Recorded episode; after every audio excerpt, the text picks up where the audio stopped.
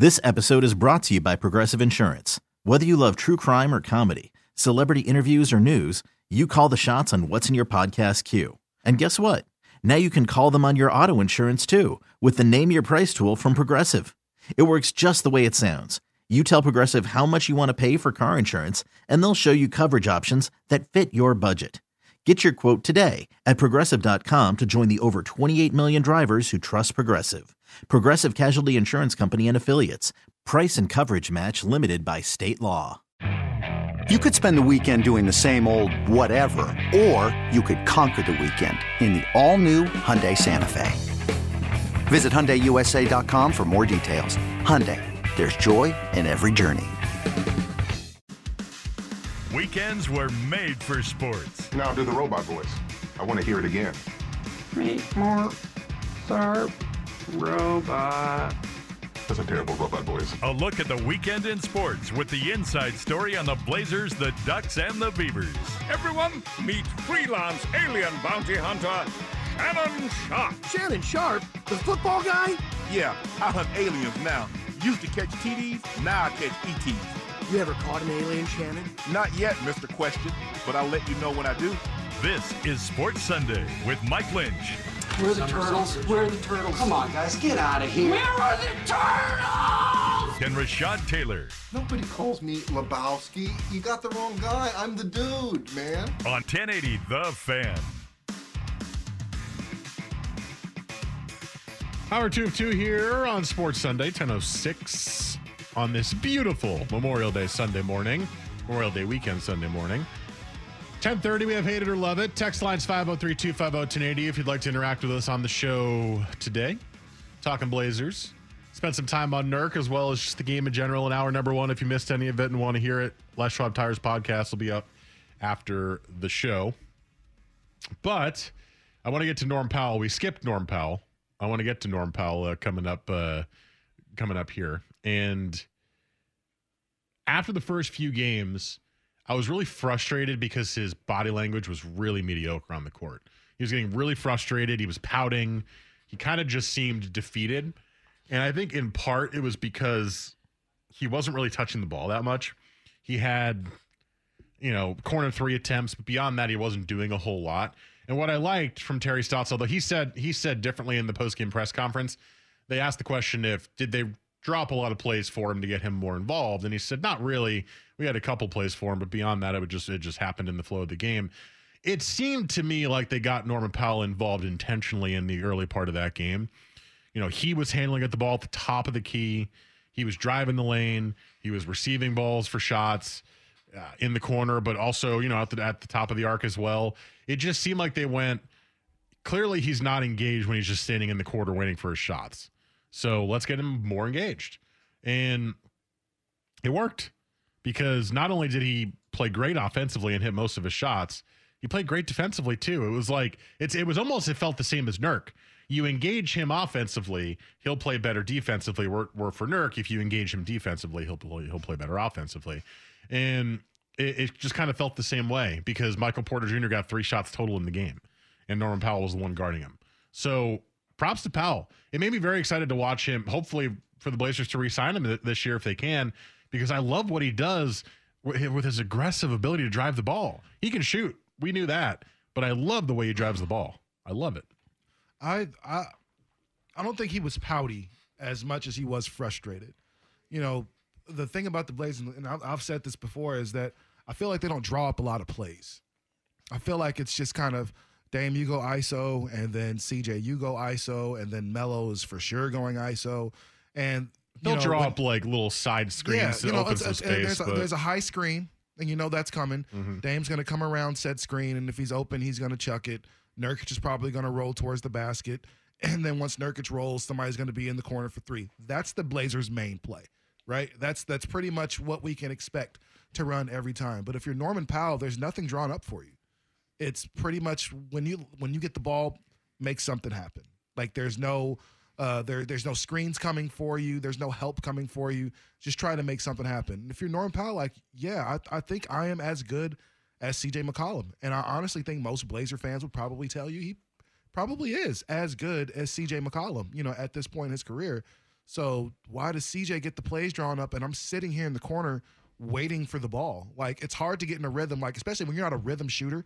You know, when you're when you're a guy like I don't know who's a who's a good rhythm shooter, man. Simons is somebody who's a great. So he he doesn't mind standing there and waiting for his opportunity. He's one of the best catch and shoot three Absolutely. point shooters in the league. Absolutely. This you know. Norman Powell can catch and shoot, but where he's good is being able to move with the ball and make something happen, like a CJ, like a Dame. And so if these guys keep getting all the plays drawn up for him, I I mean, I'm not going to say he clearly has an, an opportunity offensively to do some stuff, but every game he stepped up a little bit. Man, 10 points in the first game. Uh, again, the Blazers won, so I don't think anybody's really frustrated about not scoring a whole whole lot after you win the game. Second game, score better, but you still don't have anything drawn up for you. Everything drawn up for you. Everything is pretty much what you were able to do on your own. I think he's frustrated by that. Last night was the first time it looked like Norman, this play is for you. This place for you. Make something happen. And he was able to shine in there. And he's much more explosive than CJ or Dame.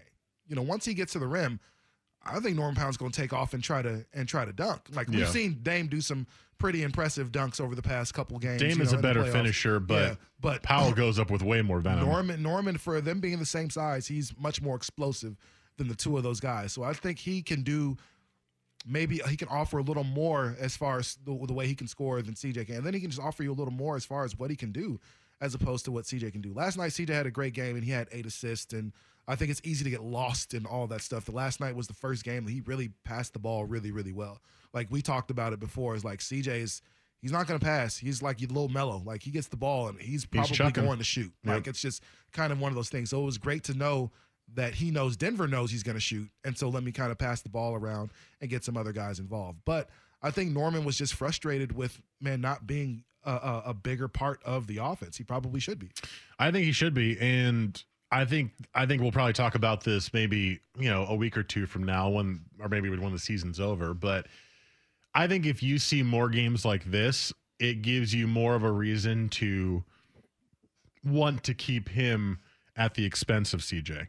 Yeah. Right. Like we all, I mean, we all have a very complicated relationship with CJ here as fans because we all know that you don't make the Western Conference Finals without him two years ago, right? He won you that Nugget series single handedly.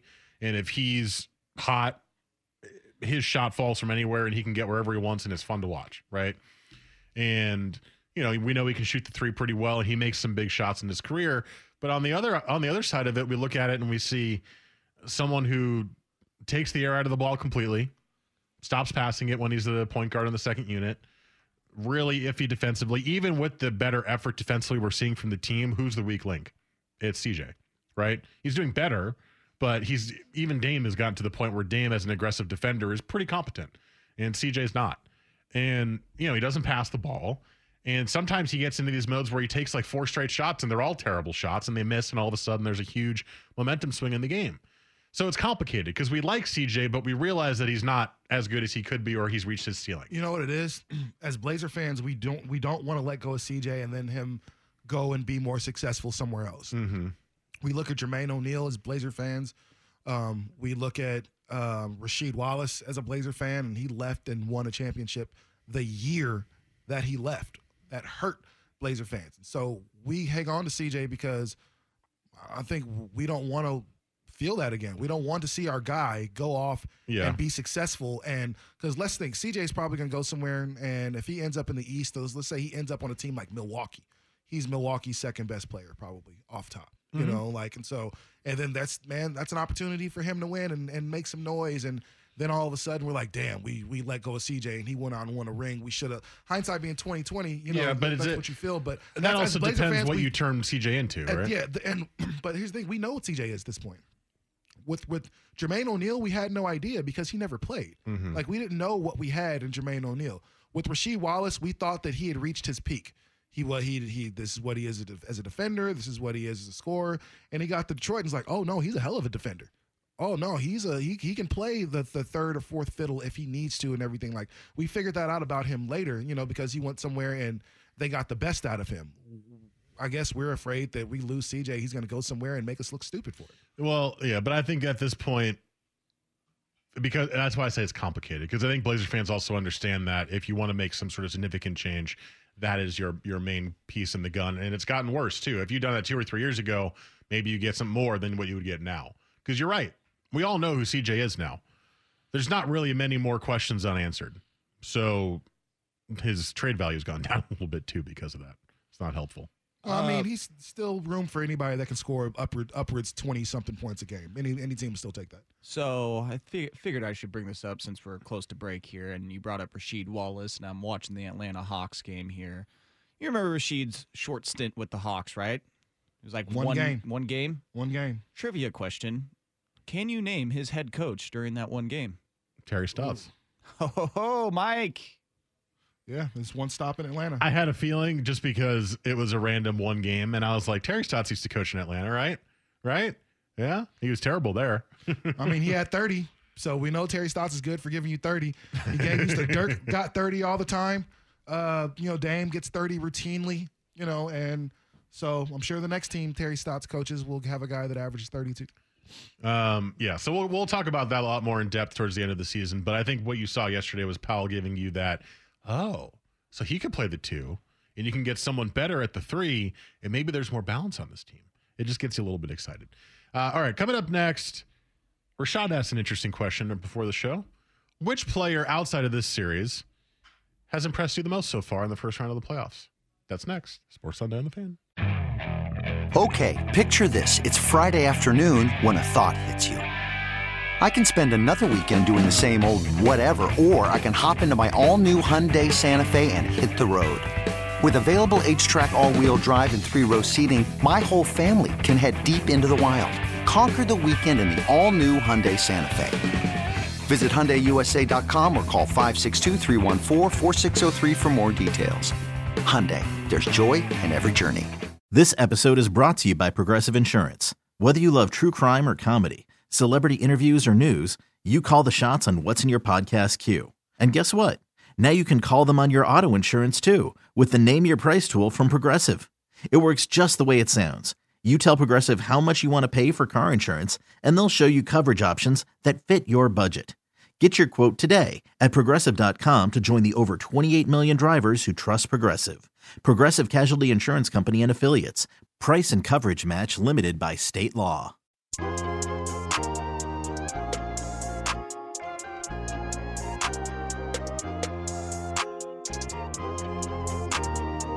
Weekends were made for sports. This is Sports Sunday Yeah. with Mike and Rashad on 1080 The Fan. Just like me. You tell me what that means. Make a slick comment and see what that brings. I seen it go down. We can reenact things. This is a cut, bro. Extreme like Yeah, this is cool. sing. So the uh, we're watching Knicks and Hawks on the TV, and the progressive commercial came on where Jamie's like walking in slow motion, thinking he's so cool.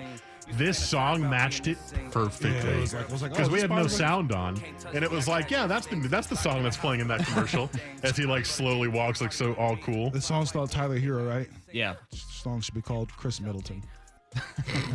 this song is Jrue not. Holiday. Yeah, jeez, man. Who wrote this song? This is Tyler here, or This is uh Jack Harlow. Jack Harlow. Okay, I was gonna say I don't think Tyler Herro did this song. Maybe he No. did write it and then give it to No, he's Jack in- Harlow. He's in the video. of course he is if it's named after You him. So Rashad asked this question before the show, and I thought it was pretty interesting. And feel free to text your thoughts, uh, 503-250-1080 if you're out there listening. Outside of Blazers Nugs, which player so far has been the most impressive to you to watch in the rest of the playoffs? Rashad's answer is on the TV right now. Man, my dude Trae Young is so so so much fun to watch. Like, and if you, I mean, not a lot of people are watching Atlanta basketball just in the first place. So I'm glad he's finally, for the first time in like two years, in three years, it's only his third year in the league, fourth year, third year, Third year. third year in the league. Um, and he's already got his team to this spot. Trae Young averages 25 points and 9.4 assists for the season. Like this dude hasn't had a game in the playoffs so far where he hasn't had at least nine assists. Like he's he's a combination of Steph because he can shoot from the parking lot like Steph and he makes a lot of like unconventional type of three pointers. But then he's also Steve Nash. If you look at the way he plays and look at the way he passes the ball, Lynch kind of put me on this pass that I missed during uh, when when we were on air. But man, driving the baseline, nice little almost kind of behind the back pass to a, a bounce pass to his teammate Capela under the rim. Like his eyes are always looking up and looking forward. And as a point guard, he's the perfect point guard because he can shoot, he can get to the rim, and he can pass. Like I mean, and really when he learns how to defend, which is going to be some take a while because he's so small, uh, he's going to be an unstoppable player. But right now, man, there's not a lot of point guards I'm taking before I take Trae Young.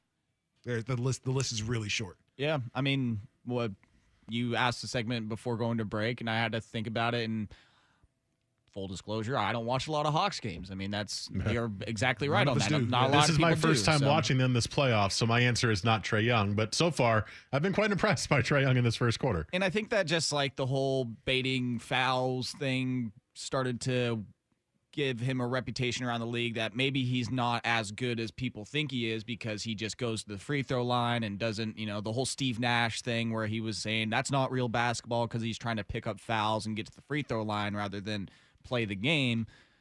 But yeah, watching him this series and him taking all the flack from the New York fans and showing up, 30 points, 10 assists. I mean, he he's out there showing his game. I mean, another player just not to be redundant with Rashad here, but I mean, another star, Ja Morant. I mean, Well, that's that's my oh, answer. yeah, he's going. My I mean, he's been playing amazing for the Grizzlies in these first three games. I mean, the Well, and plus, 46 and plus the play-in tournament, yeah. Yeah, exactly. I mean, like he's been really.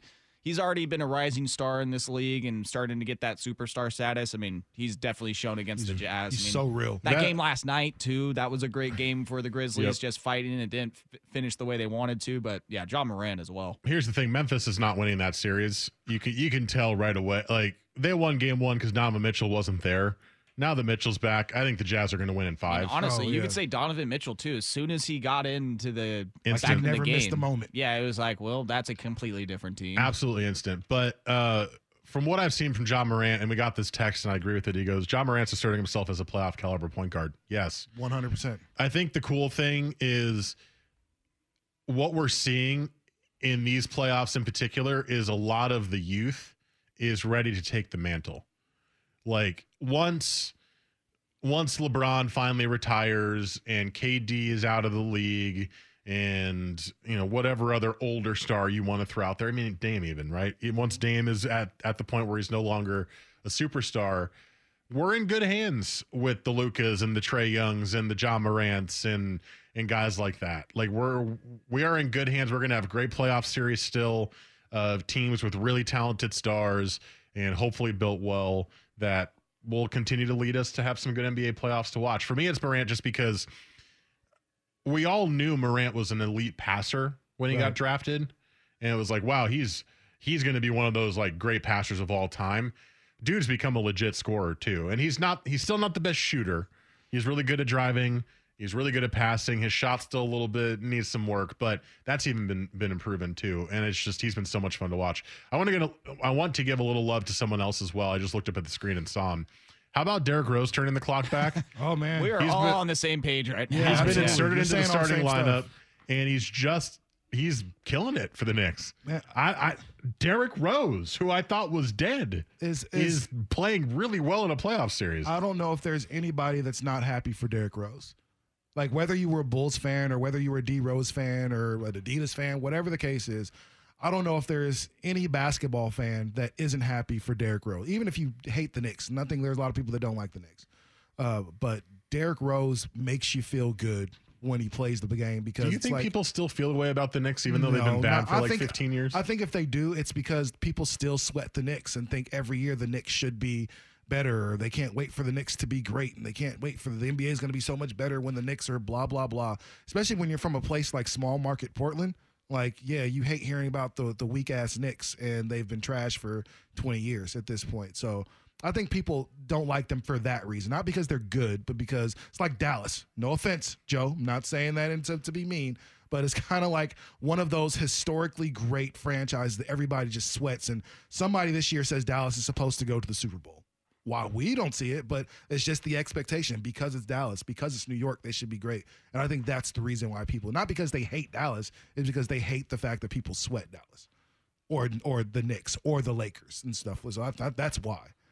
If and I- then also Joe mentioned it, or you mentioned it, Khris Middleton.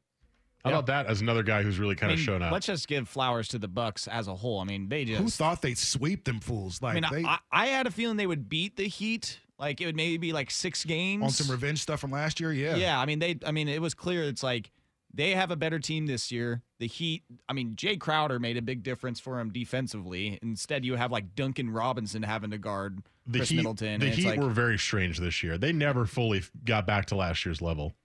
yeah. I just kind of felt like the Bucks were soft all year, and the Bucks have really been soft. They get to the playoffs and they kind of collapse, you know, for whatever reason. And so this was the first time that I saw a team that was man looked like they were truly motivated to go out there and say, man, no, this is this is our year. And I think Miami was that first little hurdle they had to get over, and it, it I'm sure it felt good to knock them out after being embarrassed by them last year in the playoffs. I'm going to throw Or out one during more. the bubble, three, four, you know, six, seven months ago, however long ago that was. if I'm going to throw out one more player, um, and it might not be popular because it's a Clipper, but I mean Kawhi Leonard, he there. If they lose a series, it is not because of him. Dude is balling out. He had like 41 the other night. He finished or started one game like 10 for 10 from the field. Um, if it's anybody's fault on that Clippers team, it's definitely not Kawhi's. Yeah. It's- I think what I've learned about that Clippers team is that the team is not very good. No, Like you've got Paul George and you've got Kawhi Leonard. and then everybody else. And I look at the rest of the roster and I'm like, what? This is the Clippers team that is like, wait, why did we all think they were going to be amazing if this is the supporting cast? Well, like Luka is punking Pat Beverley. Yeah. Anytime he puts him puts like they have to guard him. I mean, their third leading scorer is who? Marcus Morris. yeah. I mean, I think, and also I think it's important. While you, we mentioned Kawhi, um, Paul George has been great. You know, in the in these games, like since the it- first it- since the first game, yeah, yeah, and, and, up. and it's really you know again their losses have have more to do the, with the fact that they don't have a a squad as much as they have two really really good players that are just it's like having a great a high school team that has two coal players and then everybody else is like a C plus possibly on that team. So you can only you can take them so far. You can get third, fourth place in your in, you know in your school's division in your league, but once you get to the state turn tournament, uh, it becomes a little harder to win because you got to go against better teams. And right now, Paul George, you know, last game 29, the game before that 28 and 12. You know, like it's not that he's not doing his thing. It's he just doesn't. They don't have a lot of help right now. Uh, a couple of texts for Blazer players as well. Uh, Ant Simons comes in.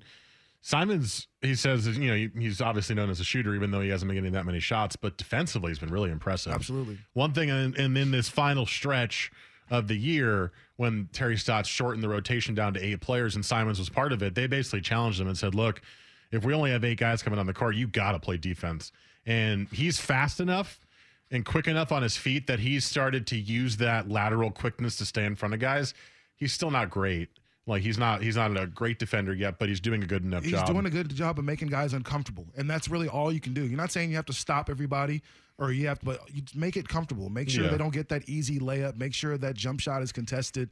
Like you're not going to stop everything, but just make it to where these guys just can't waltz to the you know to the free throw line and waltz into the cup and, and score easy buckets. And this He's text is, is saying Melo's turning back the clock this series. You know, I, I'm going to bring this up because I think it's funny and it's it's true.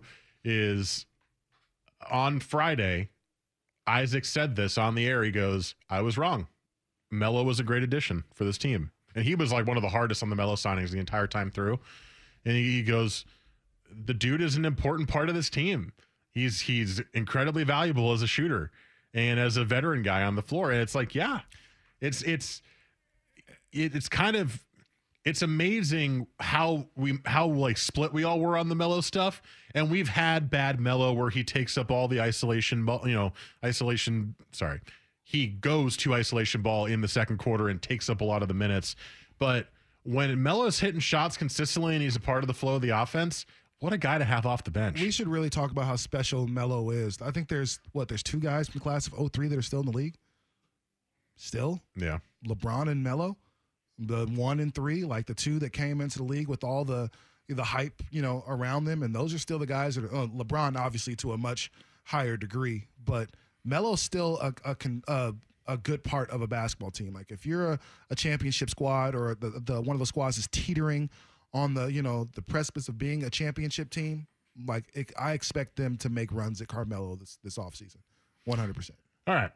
Let's go take a break. Coming up next, it is time for Hate It or Love It. First, Joe, at Sports. I'm Sandra, and I'm just the professional your small business was looking for. But you didn't hire me because you didn't use LinkedIn jobs. LinkedIn has professionals you can't find anywhere else, including those who aren't actively looking for a new job but might be open to the perfect role, like me. In a given month, over 70% of LinkedIn users don't visit other leading job sites. So if you're not looking on LinkedIn, you'll miss out on great candidates like Sandra. Start hiring professionals like a professional. Post your free job on linkedin.com slash recommend today. T-Mobile has invested billions to light up America's largest 5G network from big cities to small towns, including right here in yours. And great coverage is just the beginning. Right now, families and small businesses can save up to 20% versus AT&T and Verizon when they switch. Visit your local T-Mobile store today.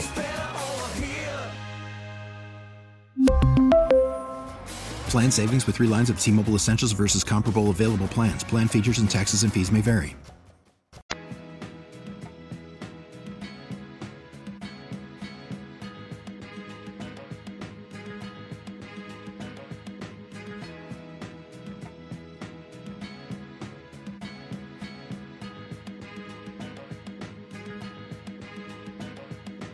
Weekends were made for sports. This is Sports Sunday with Mike and Rashad on 1080 The Fan.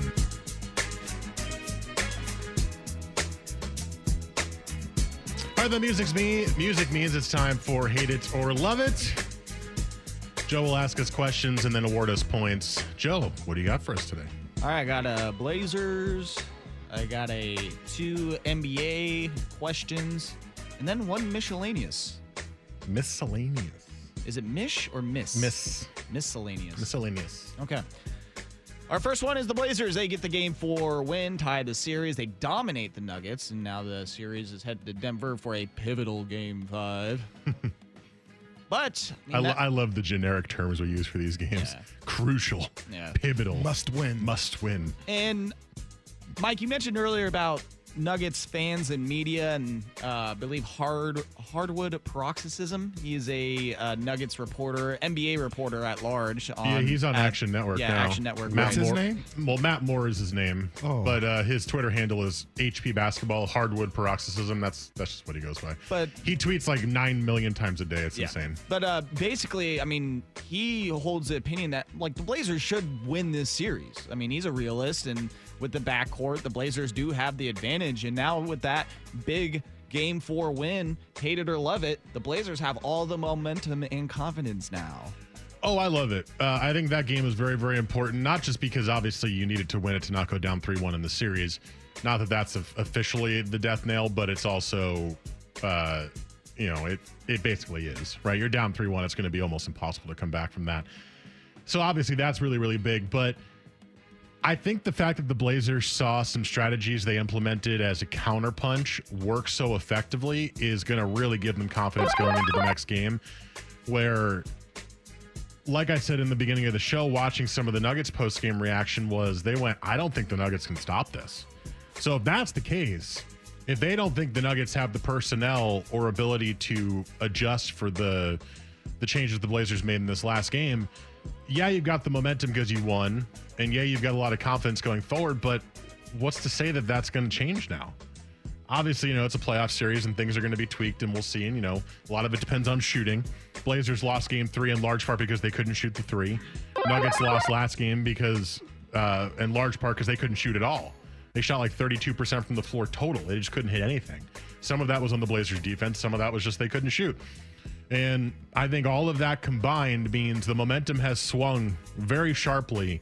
That's what happens with blowouts. You know, close losses, you're like, ah, we'll get them next game. When you lose by 20, when you're down by 30 in the third quarter, when you were just down by four, or mi- middle second quarter, the Nuggets were down four. And then they're down 30. It's like, what on earth is happening? And I think that is what causes that kind of a swing. So, yeah, I, I love it. Uh, I also love it. I- I'll disagree with you for for this, Lynch. I, I think it's I think blowouts are are easier to get over than I think close games are. I think when it's a blowout, lots of things go wrong. There's a reason that you got blown out. But during a close game, that means one or two mistakes could have been made, or that, that you could have fixed, and that could have been the game for you. I think the Blazers have really um they have all the momentum because in the two wins that they have, those have been blowout wins. You know, game one, blowout win. Game four, blowout win. The Nuggets, the one game they won convincingly was game two, and the Blazers were flat. The Blazers couldn't score. Uh, nobody could really do anything outside of, of really Dame and, and CJ at a point. Game three, uh, you end up losing by five, and, and even it took four miraculous threes by Austin Rivers uh, to get you there, but there hasn't really been a signature win for Denver yet, and the Blazers have really had two of those at this point. So if you're looking at that, you're saying that man, when we beat these guys, we don't just beat them. We put the pedal to the metal and we blow them out of the water. And I think if you're the Blazers, you're looking at the fact you did it on the road in game one, then you came home and did it in game four. So you've seen that you can do, you can have the same result on either court. So, uh, and then on top of that, you look at your team and the, your star player had 10 points that means your other guys got involved. You saw a big, a great game from Norman Powell. You saw a great game from CJ McCollum. Nurkic finally stayed on the floor for the first time in two games, so he got a chance to finish the game, and that was a big factor down the stretch. So I'm thinking the, the Blazers finally see everything working the right way. They know what works. At this point, if you don't know what works and what doesn't work after three or four games, I don't know what else to tell you. That's a coaching issue, but it looks like everything is working for them the right way. If they can maintain some of this momentum moving forward, I think they'll be fine. I think Denver's going to counter with a little bit, but it's not going to be much. I still expect the Blazers to win this series in six. One other note I didn't bring up today. Uh, I don't know why it took this long to do this. Maybe it was just uh, proving that he could have the stamina. Is matching Nurk's minutes to Jokic's minutes was all you needed to do, really. Because the second you took Nurk out and put Kanter in in the first two games, Kanter was dead. And if you put the small lineup against Jokic, the small lineup was dead. But matching the minutes exactly, as long as he had a foul trouble, it worked. So bravo on that adjustment as well. All right. And moving on to a little bit of a playoff scenario question here. And I got to give credit to my coworker for coming up with this idea, but I don't know about you guys. Seven game series in the first round, not a fan of it. Hate it. You got obviously like what did game four in the Bucks Heat series prove to you that games two and three didn't? What is game four of the 76ers and Wizards series going to prove to you that the last two games haven't proved? Last three games. You're talking about you? having a seven game series in the first round? Yes, in the first okay. round. So, propose the idea that if a team is down 3 0 in a seven game series, the series is over. Love. If they have a, say it's a 2 1 series and the team goes up 3 1, it's still a seven game series. Got to win that fourth game. There's still some competition there. But hate it or love it, if a team goes down 3 0 in a seven game series, regardless of needing that fourth win, this series should be over. I absolutely love it because what you end up, what ends up happening, you get four meaningless games of basketball. We didn't see, we didn't need to see the Heat lose to the Bucks four times. We didn't need to see that. We don't need to see the Wizards lose to the 76ers four times. We've seen enough. We we know that what what's the percentage of teams coming back after being down 3-0? How many teams have come have come back and I mean, won? In NBA, yeah. only once the Blazers did it, but then they lost that game seven. There we go. So I mean, it never happened. I remember that series. That's when uh, Zach Randolph came in, and all of a sudden he started killing. But outside of that, it doesn't happen. So what more do we need to see? I love the fact of turning the first round back into best of five. I think it lights of lights a fire back on your teams and makes it uh, a, a little more feasible. You lose that game one, you don't get to just relax and pick it up because you got another you know, possible six games to get it together. No, you need to make sure you can win now. I love making it best of five. Let's put some, let, let's really make it urgent in that first round. Let's kind of get ready to move on because you're seeing a lot of bad basketball in the first round. Man, this is tough for me because although in theory I think that sounds good, I try to put myself like, okay, as a Blazers fan, right? Going into the first round, oftentimes you're getting, especially when you're not the you know the one eight matchup, you're getting good series, right? Like this Nuggets series can go seven games, and that's fantastic. So you you take away some of the ability for a great comeback. You take away some of the ability for a longer series if you shorten it in the first round. But on the other hand, like you guys have argued, you have a sweep. You're probably getting another sweep tonight with the Sixers and the, and the Wizards. Granted, that was uh, a one eight matchup and a um, a three six matchup, I suppose, is, is a bit extreme for the Bucks. But granted, that one's a one eight matchup. I, I don't know what to feel about this one. I'm really torn. I'm going to go ahead and say hate. I think I like the way it is right now because you always give the team a chance to win that win those four games. You know, you mentioned it. Although it didn't work out, the Blazers did have a comeback to force a game seven. that was probably super exciting to, to be here for and watch that, right? Like, oh my God, we're, we're doing it. We're, we're having the comeback. It's happening. Mm. And I think you take some of that joy away. And to be honest, I don't care if there's sweeps. You know, if there's a sweep, okay, cool. That team was really, really good and deserved to win the four games. Now they get to rest anyway until the next time. I don't think you need to do that. I'd be I'd be more willing to listen to the bring the five game first round back, but uh, I don't know if I'm going to say love for end the series after a 3-0. No, I'm going to say hate on that one. All right. Sorry for not being more solid on that. That kind of I'm, I'm I'm squarely on the fence and I don't really know where to sit. But that's a very good question. I appreciate that. Yeah, I thought it was an interesting idea because again, it's like, what is this game four between some of these series going to prove that we haven't seen already? So, all right, moving on to a team that did sweep though, and that was the Milwaukee Bucks, looking real good, taking out the Heat. They're definitely a completely different team this year. Jrue Holiday, huge addition for them this year. So, after seeing the Bucks sweep the Heat 4-0 and under the assumption that the Brooklyn Nets will beat the Celtics in their series, hate it or love it, the Bucks are a legitimate threat to the Brooklyn Nets. Oh God, I'm gonna say hate. Look, I, I, I don't think anybody's a legitimate threat to the Brooklyn Nets really this year in the Eastern Conference. It, the closest would be the Sixers, in my opinion. But look, if you have a team with a fully healthy Kevin Durant, Kyrie Irving, James Harden as your starting three, and oh, don't forget you've got one of the most lethal three point shooters in Joe Harris on your team. Uh, you got Blake Griffin starting there. You've got DeAndre Jordan who can come in and play minutes as a big. You've just got guys all over the place that could contribute. I don't think anybody's coming close until the finals. And frankly, even in the finals, I'm not sure if a team within the West beats a team like the Nets right now. So I'm going to say hate hard for the Bucks. The Bucks looked very impressive in their win over the Heat, but I'm going to go ahead and say I think that's more on Miami than it is on Milwaukee. Milwaukee got better this year. Miami took a massive step back. I mean, they were an NBA final team last year, the Heat were, and were incredible in the bubble. And this year kind of just felt like Tyler Herro took a step back. Duncan Robinson took a step back. You lost Jae Crowder, like Rashad mentioned last segment.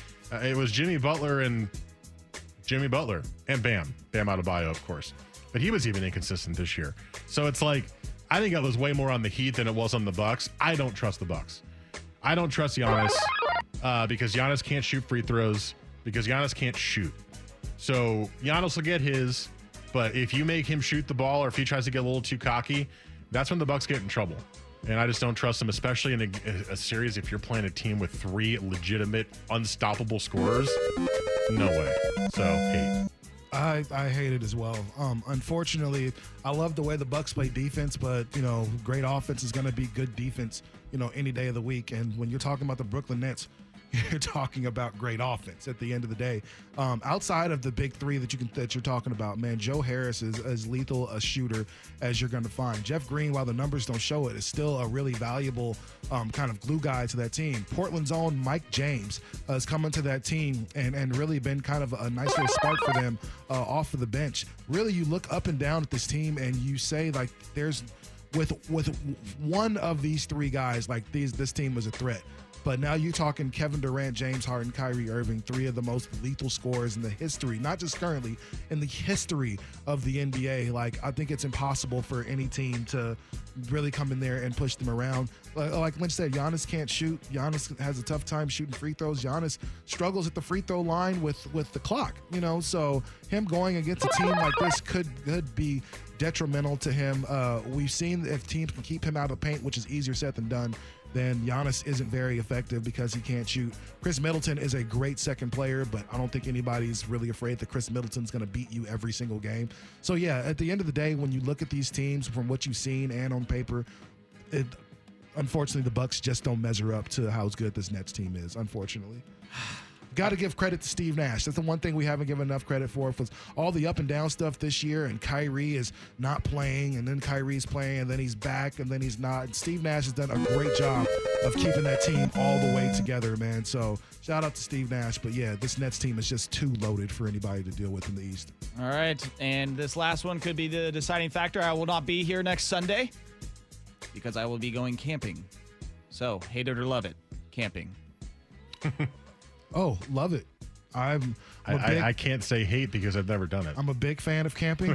uh, I know Lynch said he's going to get to go to camping uh, here pretty soon. yeah, at some point this Uh, summer, I'll be taking my first camping adventure. So I'm a, I'm a big proponent of camping, um, not glamping, but being out there and really trying to rough it. If you can go somewhere where you can fish, maybe even catch your dinner for the night, man, that could be good. I'm not going camping. I'm doing some uh, some floating uh, this uh, either today or tomorrow. So I'm gonna be a little jealous, but I'll be out there in the wilderness as well. Yeah, I can't say hate because I've never done it. I would say it doesn't seem like something I would enjoy, but I'm willing to try it because of a girl. It's a lot of fun. So Well, a lot my- of people are willing to do things for a girl, you know. And that opinion was just enough to push you over the edge. Rashad almost Yes. made the comeback, but because you good. said you didn't hate it and that you were willing to try it, and you will have a good time. Open minded. Nate You get McMillan the looks like TD Jakes. Open minded.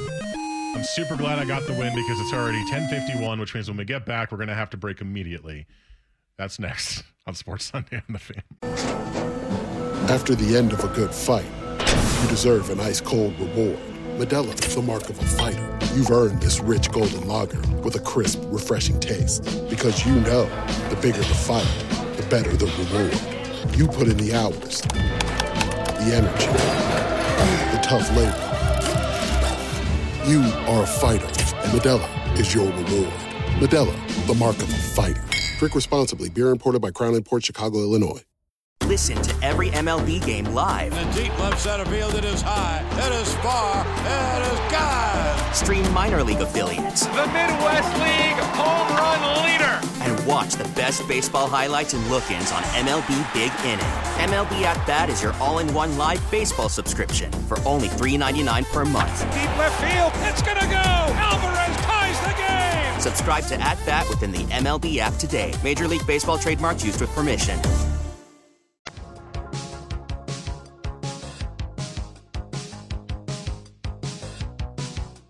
Weekend sports with a difference. This is Sports Sunday with Mike and Rashad on 1080 The Fan. So no karate guy for your boy, huh? He forgot. Thanks a lot, Joe. He's gonna be gone next week, eh? Uh, yeah, I'll get you in two weeks. by then, Thanks. by then he'll have totally lost Oh, the lost the, the need for that You song. should see the movie. 100%. You should see the movie before then. So check it out when you're on your travels. Maybe are you see driving? the movie. What? What?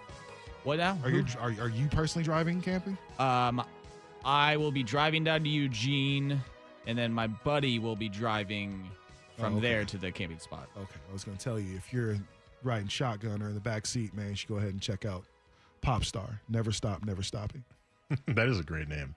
It's an awesome. That, that movie was. It's it's it's a really funny. It's an. SNL movie, It is. Well, no. or is it just like it It's- has those cast I mean, I members? guess, like yeah, it's just him, you know, and uh, Tim Meadows, and uh, Hmm. I think that's about. I think those are the only. Just SNL. got a lot of SNL cast members. Yeah, pretty former, much. present. Yeah, and it's just like a cheesy, corny movie.